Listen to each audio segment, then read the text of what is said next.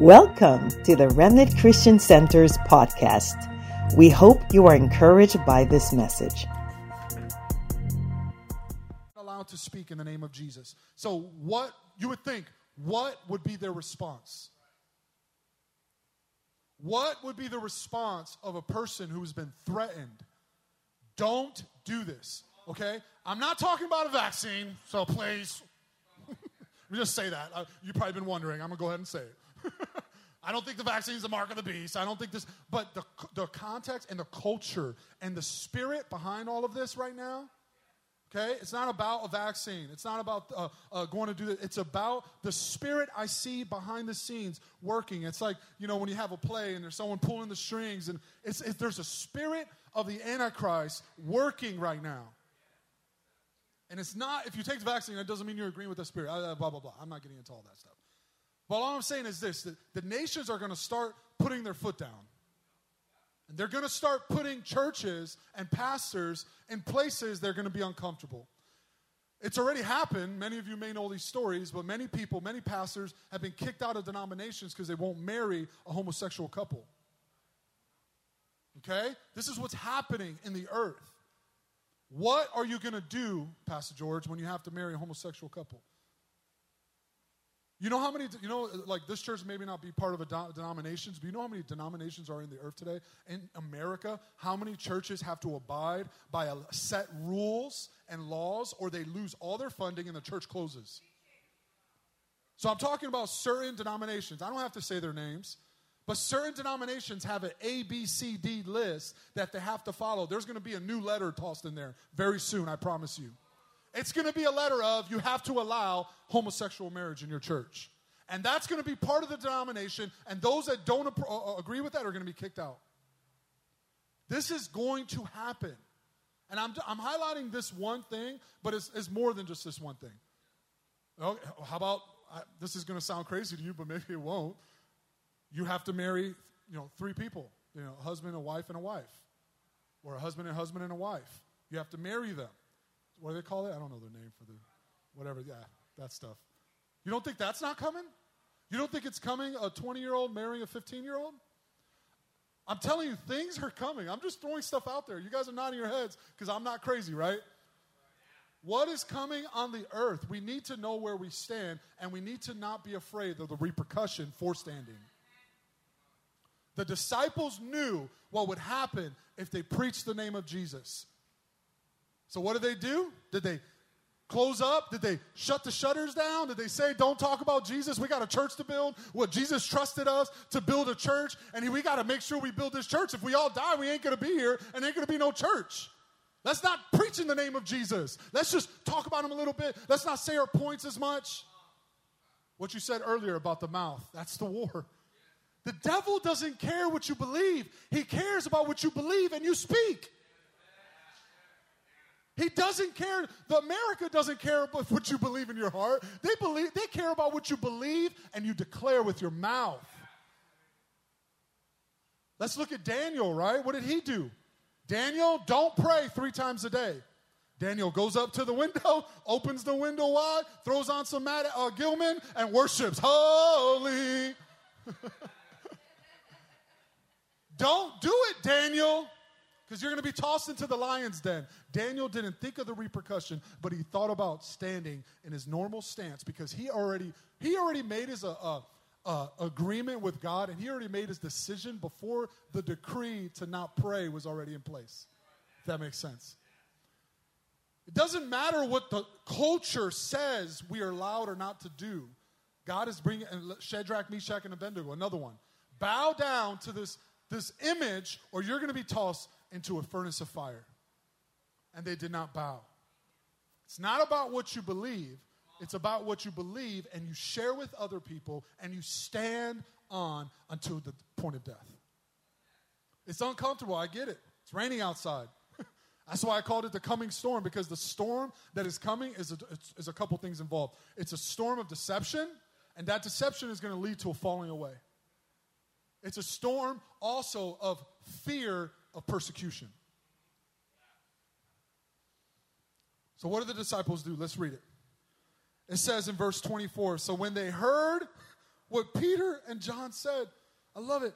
Their response is as they raised their voice to God with one accord and said, Lord, you are God who made heaven and earth and the sea and all that is in it. And by the mouth declared of David, why do the nations rage and the people plot vain things?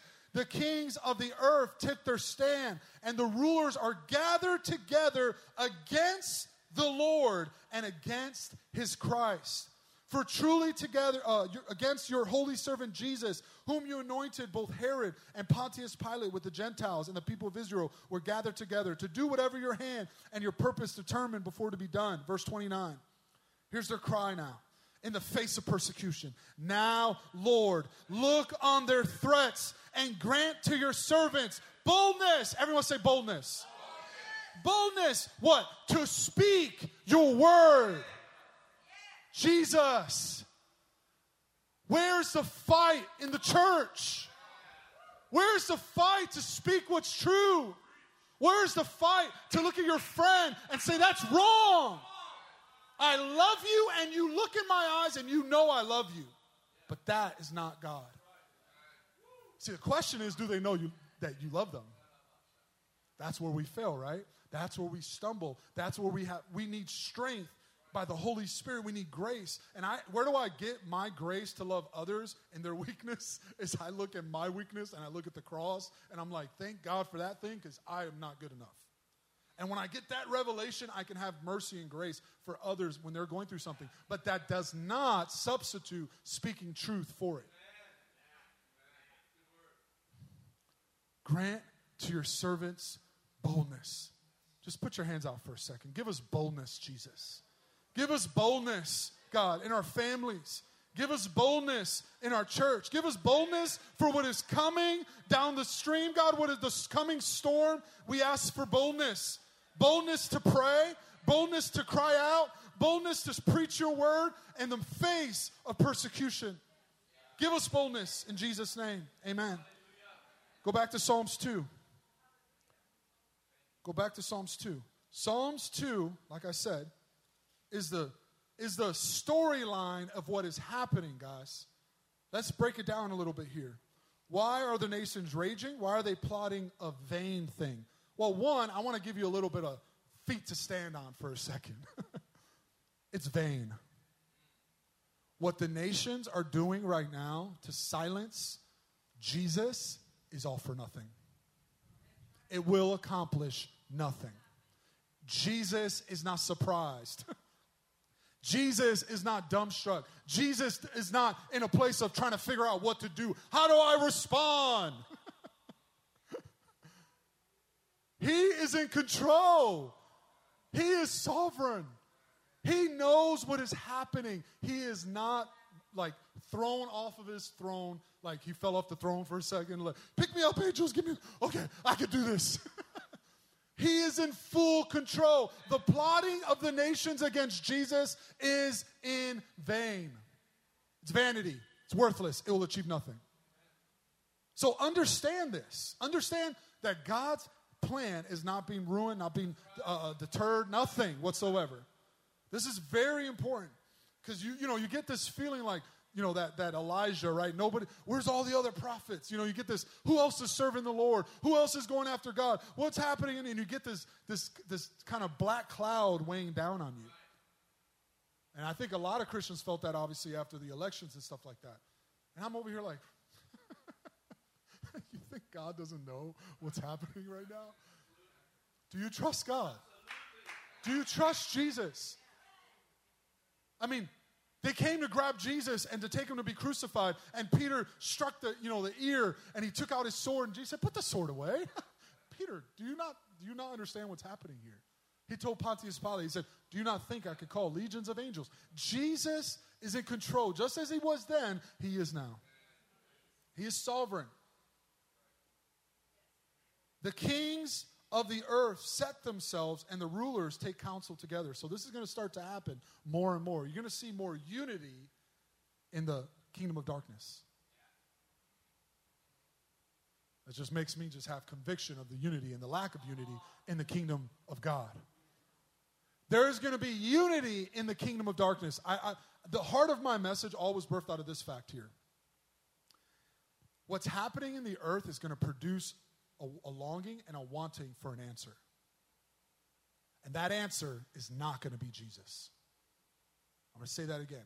Everything that's happening in our culture right now is producing everyone around the globe, Christian, non Christian. I want an answer for this. I need peace. I want peace. This guy after this. Everyone wants peace. The answer is coming, and it's not going to be Jesus. The nations are preparing the hearts of people to want an answer, and it's not going to be Jesus. It's going to look like Jesus. It's going to smell like Jesus. It's going to talk like Jesus, but it's not Jesus. It's going to be a kingdom of false peace. It's going to be the kingdom of the Antichrist. Obviously, we all know I'm going to say those words. Antichrist is coming, could be here already, but the spirit of the Antichrist is already among us.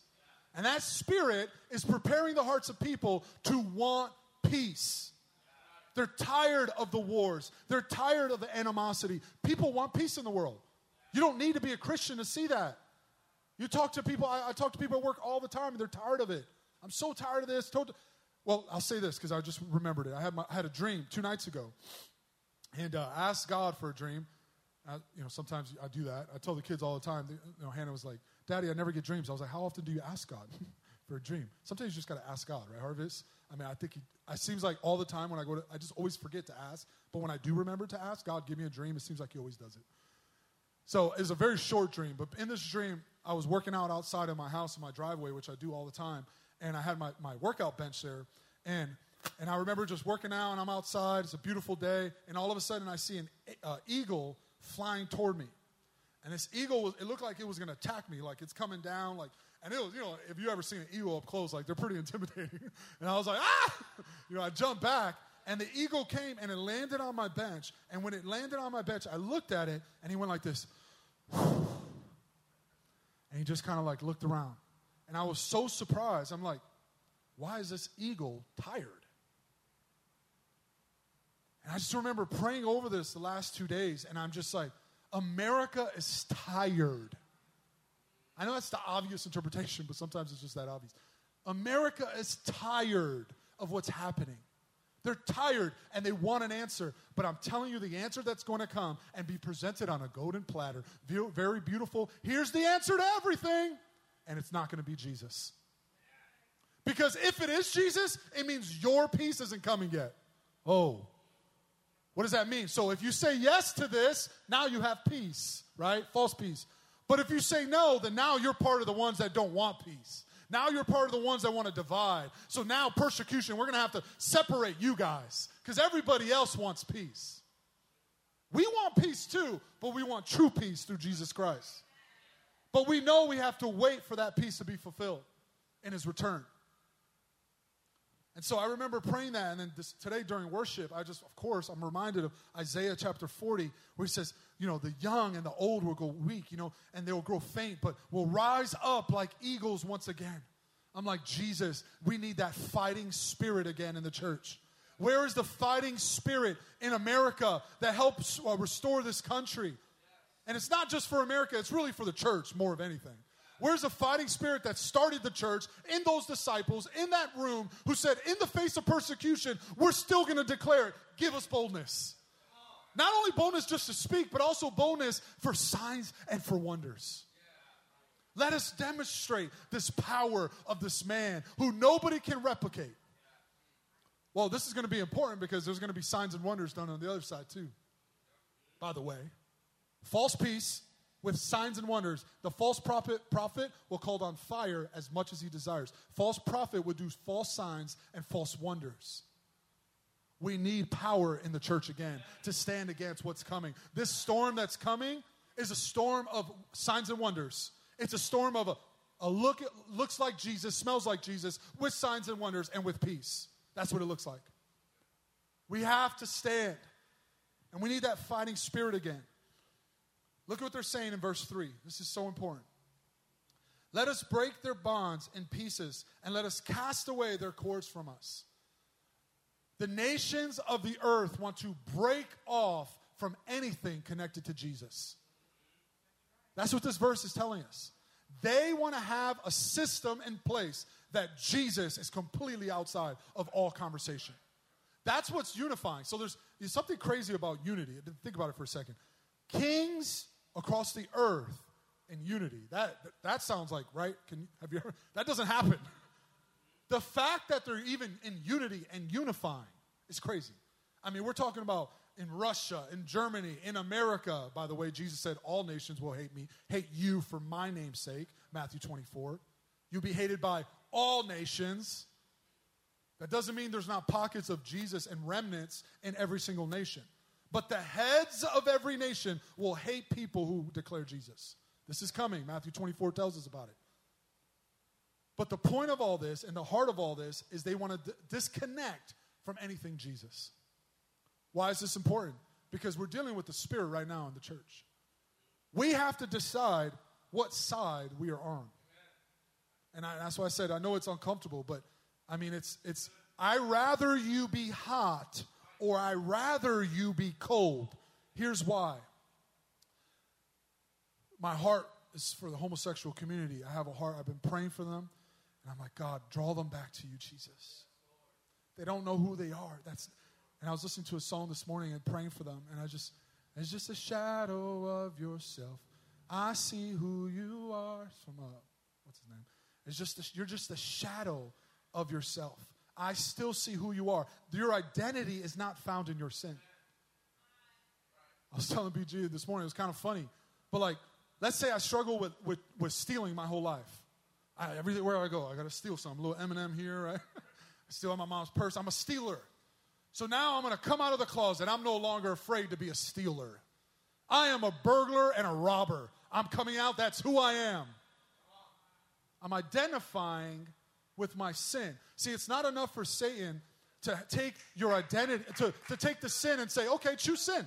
If you want to choose sin, choose your sin. I prefer hot or cold. Choose your sin. But Satan is even taking another step. He's saying, I'm making your sin your identity. I'm making your sin your identity. I want you to identify with that. You know what I was talking about this week? I was like, the days are going to come where the nurses aren't going to be able to tell you if you're having a boy or girl. I remember those days when my children, I'm in the nurse, I'm in the, in the room, they're you know doing the sonogram. I'm like, is it a boy? Is it a girl? I'm so excited. I'm so excited. It's a boy. Hallelujah!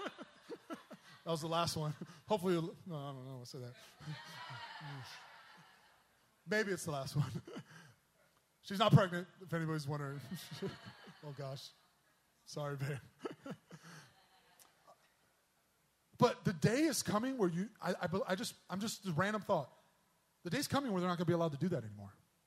Because they have to identify if it's a boy or girl in the womb. And the, the kingdom of darkness who runs the institutions are not going to be okay with that. And that sounds crazy, doesn't it? But you know what sounded crazy 10 years ago? That homosexuals can have the same rights as a married couple. That sounded crazy. But you know what happened a couple years back? I was uh, reading a book by Mike Bickle. He talked about this, and it was so, I was like, there was a turning point, and it was in the ESPY Awards. And uh, uh, Caitlyn Jenner, or Kylie Jenner, the Jenner guy, the guy that became a girl, he won a Courage Award for becoming a woman. And everybody clapped. Everybody clapped because he was courageous. Do you see this? I, you're identifying with your sin, and if you're non, uh, you're unapologetic about your sin, now I know we don't talk about this stuff in church. I got another side of it. Oh, you're not going to like this side pornography. Right? Because Romans chapter 2 and 3, scary verses. Romans 2 tells you about, you know, uh, homosexuality, right, and all this. But then you keep reading and it says, Woe to you who say to the other person sin, but yet you have sin. So we may talk about the homosexual community, but what about pornography in the church? You're agreeing with the same immora- immor- immorality spirit, the lustful spirit. You're agreeing with the same spirit when you're in pornography, with human trafficking. You know, we have all these people that rise up against human trafficking and then agree with pornography. How can you? I'm at fear of the Lord in my life. Help me, help my eyes, God. Give me a covenant with my eyes, God. What is the enemy doing? He's, he's putting this holier than thou, right, thing over you. You know, this, uh, this, uh, oh, we don't want to talk about holiness because, you know, holiness means you're better than anybody else. No, but that is the goal of Christianity. It's to be like Jesus and stumble, oh, oh crawl our way there. but you got to have that desire to get there. I said all that stuff about the homosexuality and the pornography to say this. How do we respond? This is what I was, I've been praying. And this morning I was brushing my teeth, you know, and the Holy Spirit just gave me that phrase. I go, thank you, Jesus. I've been, I've been, and this might mean nothing to you, but for me, my heart, I've been asking God, how do I respond to the homosexual community? How do I respond to the backslidden church? How do I respond to people? Like, how, I don't want to be holier than thou. I don't, because I'm broken. Like, how do I respond? And this is what he said to me. He said, be consistent, be on fire, and they're always watching you. Wait, hold on, God. He said, How do you respond? You respond by being there when they return. You respond by being consistent in fire, in love with Jesus. And they will come back and they will always remember the ones who are on fire, who are consistent. The, the, the lost does not want hypocritical Christians. When they're going through something, who do they run to? Who do they run to when they know they need the advice that they don't want to? You know the advice you don't want to hear? You don't want to talk to the guy. You know the guy that gives you the real advice? Nobody ever wants to talk to that guy. I talk to my friends, and you know, this guy, you, you struggle with the same thing, right? Let's talk about it. because if I go above and I go somewhere to, I, I, you know, there might be conviction on their, on their rebuke of me, there might be correction. So Satan has placed this veil of holy. Uh, let me talk about something for a second. Jesus, help me, Lord. If you read the Old Testament, the Old Testament, the primary identity of God in the Old Testament is not the God of love. Don't stone me. Say it again. The primary identity in the Old Testament is not a God of love, it's actually a God of judgment. Ooh, Jesus, now you don't like me. I don't, trust me, I'm, I'm going to explain a little bit. The God of the New Testament is the God of love. Here's the problem Jesus sat with his disciples and he tried to tell them about the God of love, and they could not comprehend a Messiah who would die. They cannot comprehend a God who would become a man and would die for our sins. Why? Because you know how they saw God? A God of judgment, justice, He's going to take the nations of the earth. He's going to rule the earth with an iron scepter. The throne of his kingdom will be forever and ever. The throne of his righteousness will go forth. This is the God the disciples and Israel saw. And Jesus was trying to show them the God of love, and they were blind to it. The problem in the church today is we only see the God of love and we don't see the God of judgment. Why? Because we think if we see the God of judgment, we lose sight of the God of love. And if you only see the God of love you, and you don't see judgment, love is actually not true love. If my house was being broken into and someone grabbed my daughter and is dragging her out the front door, and I stood there and watched and said, I love you. I love you, Mariah as she's being drugged out of the house right before my eyes, taken before me, drugged by the enemy in my home, dragging my daughter, and I say, I love you. That's not love. You want to know what love is? Some of you might not agree. that's the love, that's the God of love you're gonna find in my house, just for the record. If you touch my kids. Because why? I am a father who loves his daughter. And sometimes love means judgment. Now, if you drag me out of the house and put a gun to my head, right? I, I'm willing to, there's a difference here. There's a difference. I'm willing to die for my faith, but I'm also willing, as a father, to stand up for my kids' faith. Does that make sense? So see God as the God of Father. The God the Father is a God of judgment, and judgment is his response in love. What I mean by that is if God, when God comes to judge the world, he is judging the nations for love. The actual judgment he's bringing is to judge the nations for taking that daughter, his bride, his daughter, his son, and stealing them away. Jesus is coming as the greater Moses. He's coming with his rod in his hand, and he is marching into Egypt, who is called the nations of the earth. Let my people go. I'm coming to set the captive free. I came in the first coming to judge sin and to overcome sin. I'm coming in the second coming to judge the nations and overcome the nations. I am the King of kings. There are many kings, but I am the King. I am the Lord, and I'm judging the nations of the earth. When he comes, he is coming to judge real people. It's right. It's ooh, we don't like. People will stand against Jesus. The Bible says they will gather against him. They're not only gathering, they're gathering, and you know, everyone in the, in the end times will say, Come, Lord Jesus. The church is crying, Come, Lord Jesus, rescue us from this culture, from Egypt. We're slaves. Rescue us, like the people of Israel cried out, Save us, Messiah. And then the, end, the, the gathering of the nations of darkness are saying, Come, Lord Jesus, bring it. They're gathering against him. Bring it, Jesus. What you got? Don't read the book of Revelations and you only want the God of love. If you don't like seeing that Jesus, don't read the book of Revelation. You know why? Because the Bible says a half of the earth will be killed by Jesus. When was the last time we said that in church? Got to struggle with this. I, it's not my Bible. I didn't write it. Jesus will judge the nations. His garments will be stained in blood. It's just reality. Why? And it's not because he doesn't love them. It's because he did love them on the cross and they rejected his act of love. Can't look at Jesus and say he didn't love you. You can't look at Jesus and say his you ever heard that? You know, what kind of a God of love would throw someone, you know, toss someone in hell? Oh, that's the easiest question I ever get now. He didn't. He died at the cross. You rejected his act of love.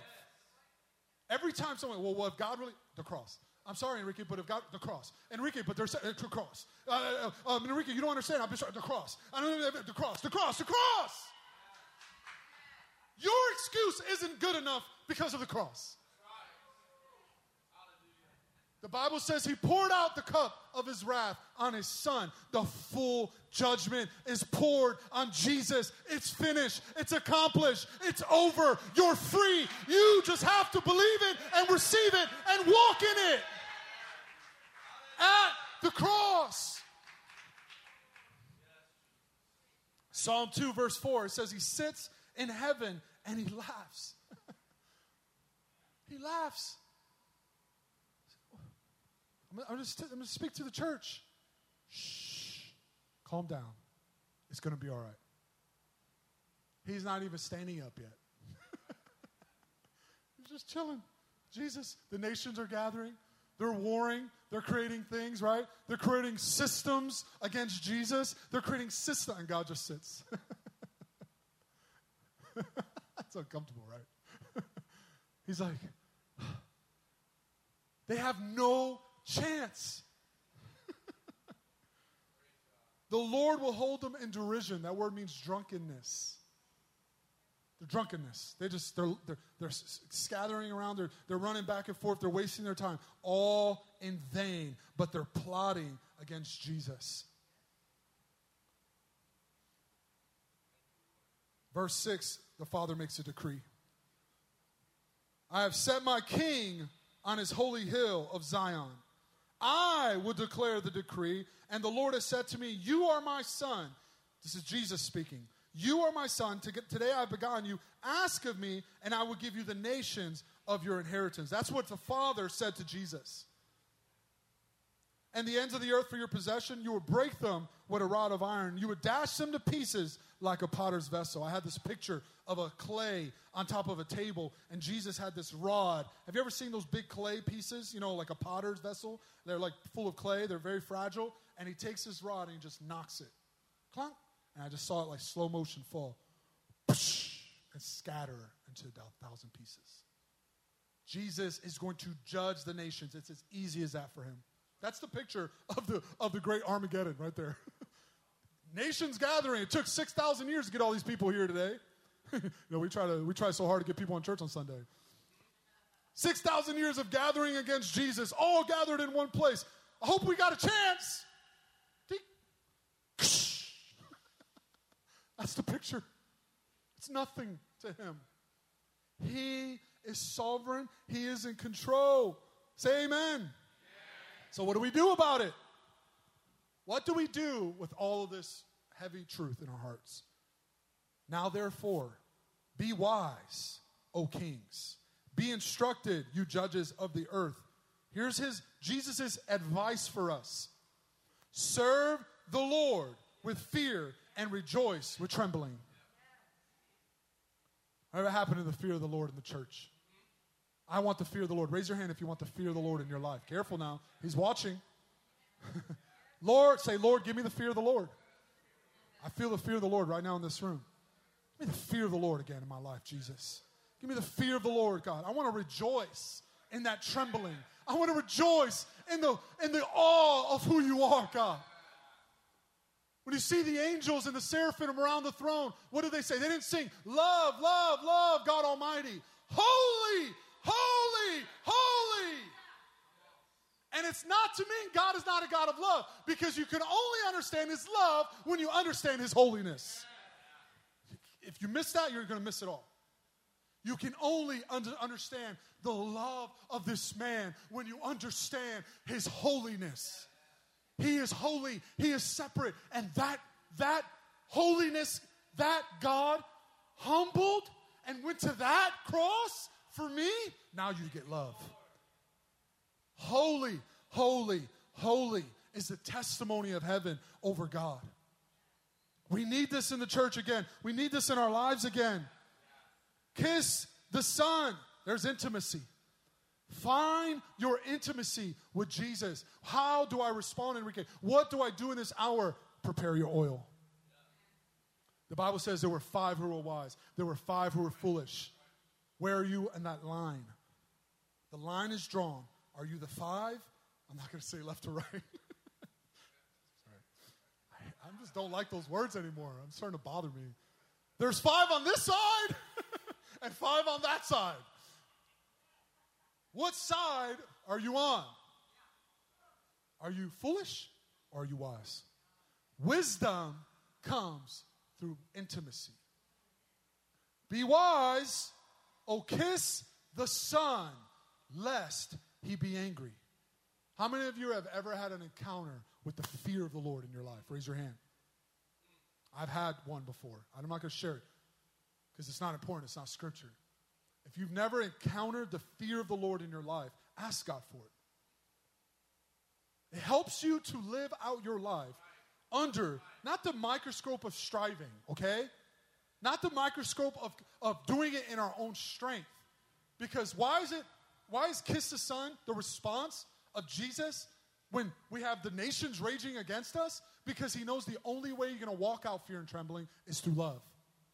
Kiss the Son, be intimate with Jesus, find your intimacy with Christ. Gain oil in this time, this short time that we have, guys. It's short. The hour is urgent. The nations are raging. This is the time for you to fall in love with Jesus. Kiss him. Kiss him with the, with the, the Bible in Song, Song of Solomon says, Kiss me with the kisses of your word. Now is the hour to fall in love with the word of God because the hour will come where this will be taken right out of your hands. See them ripping the word of God. I could see them doing that, grabbing it and ripping it in front of the church. You're not allowed to have this anymore. What's the word? I don't know the word. What, what does the Bible say? This is the hour, hour. Gain oil, gather oil. Your intimacy with Jesus is how you prepare. Look at the warning there, guys. Verse 12. Don't miss this. I told you, Psalm 2. We all need this. Kiss the Son, lest he be angry and you perish in your way. Perish. Jesus, Jesus. I'm wrapping it up. You have the worship team come up. Holy Spirit. I want to end with this last passage here. Actually, let me put up those quotes real quick. Uh, Joanne, if you got them back there. It's all about Jesus, guys. That's why we, the video started it and it's ending with this again. It's all about Jesus. The division that's coming is about Jesus. Let's put the, uh, the quote up there I had from David Pawson. The world starts with the world is coming. The first slide, there you go. The world is coming to an end, but that end is personal rather than impersonal. In fact, the end is a person. Jesus is the end. To study the revelation or end times and primarily to, to discover what the world is coming to is to miss the point. The essential message about who the world is com- about who the world is coming to, or rather, who is coming to the world. That's the message. It's not how the world is going to end, it's who's coming to the world. It's all about Jesus. Christians are really the only ones who are longing for the end to come. Every generation hoping that this will be to happen during their lifetime. For them, the end is not an event, but a person. And we are eagerly awaiting him not it. This is not about uh, uh, studying the end times or understanding the bowls, the trumpets, and all those things, which I encourage. This is about falling in love with Jesus, and his return is the answer that we have to be ready for. Remember, I told you the earth is preparing you to want an answer.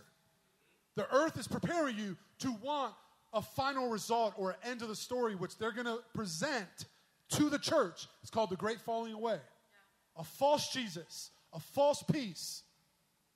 When we know the end is the person, his name is Jesus. And if it's not Jesus, I don't want it. Last two quotes here, and then we'll read the last passage. The same way the disciples, get this part right here, I felt this in my spirit when I wrote it down. The same way the disciples couldn't comprehend the voluntary death of the Messiah Today, Christians struggle to understand the judgment of the Messiah. I put that in here to remind myself, to encourage you guys. Study the Old Testament. Study the book of Jeremiah, of Isaiah. Study Ezekiel. Study the, the minor prophets, the whole Word of God. And let that be your picture, again, to draw you back to this God, this holy God, is the one that went to that cross. All my excuses are, are pinned to the cross. All my excuses. Turn with me, last verse.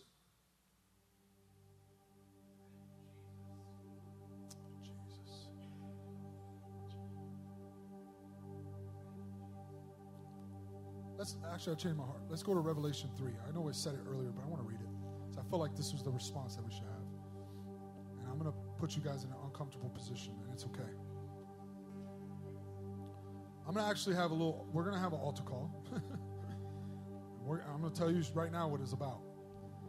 It's two reasons. One, for some of you, today's a day where you break off lukewarm Christianity. If nobody comes up, fine. But today is a day, there's going to be opportunity where you're going to say yes to being on fire and not being lukewarm. So if you want to do that, that decision is yours. Don't come up if you don't mean it. I prefer nobody come up than anybody come up and not mean it. Don't come up to the altar call to say, God, I don't want to be lukewarm. I want to be on fire for you, Jesus. We're going to have two, two reasons for the altar call, so we might not know what you're coming up for. But do not come up if that's not your reason behind it. I want to make that clear because God is, is calling you out today. He's calling you out. The days of being wishing, the back and forth, I'm not sure if I'm following Jesus. Or, those days are over. We can't afford it. We, the church, we need you.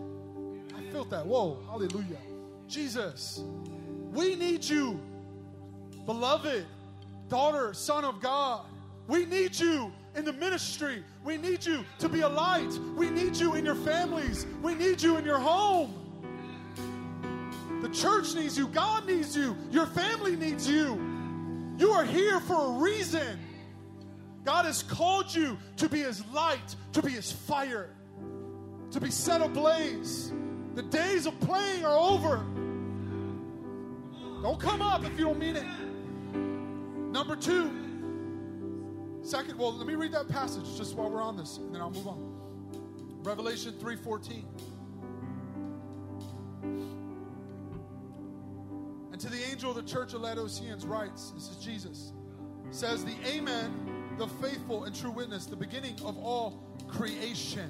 Remember, I told you earlier, the war is creator versus creation. Creator God, He says, I formed you in your mother's womb. I knew you. I called you. I gave you a name. I gave you a purpose. You are my creation. I am your Father to the Creator saying, I don't know what I am. I don't know what I've been formed to be. I don't know who I am. You can't give me identity. You can't say I'm male. You can't say I'm female. You can't get, I choose my identity. Creator, creation versus creator. And it's the same thing from before Genesis when the devil found sin in his heart and said, I want to be like the Most High. It's always been the same war creation versus creator. Jesus said, if you want to find your life, lose it. Be done with it. Is today the day where you're done with your life? Be done with it. Nail it to the cross. Die to your name. Put your name blank right there. Die to Die to Enrique. Die to George. Die to Harvest. You are no more. Put your name there. You're dead in Christ. Is your life worth? You want to live? Die to Christ and you will live. You will find life. I promise you, you will find a beautiful fountain of life. You will find the bread. It will fulfill you. It will please you. It will give you pleasure. It will give you love. It will give you wholeness. It will give you hope. It will give you grace. But you have to die to yourself. It's there. I promise you it's there. It's there. You have to let go of you to find it. He says he is faithful. He is true. I know your works that you're either neither you're neither cold nor hot. I wish you were either cold or hot. Make a decision today to be cold or be hot. If you want to be cold, be cold. If you want to be hot, be hot. Be on fire for Jesus. Be done with the world. Yeah. So then, because if you are lukewarm, because, because, why is this important? Because if you are lukewarm, I will vomit you out of my mouth. Jesus says, I love you, and I cannot have you as either one. I have to have only all of you. This is what it's really about. I know Elliot always carries this, this, this. I want your whole heart, and I want it on my terms.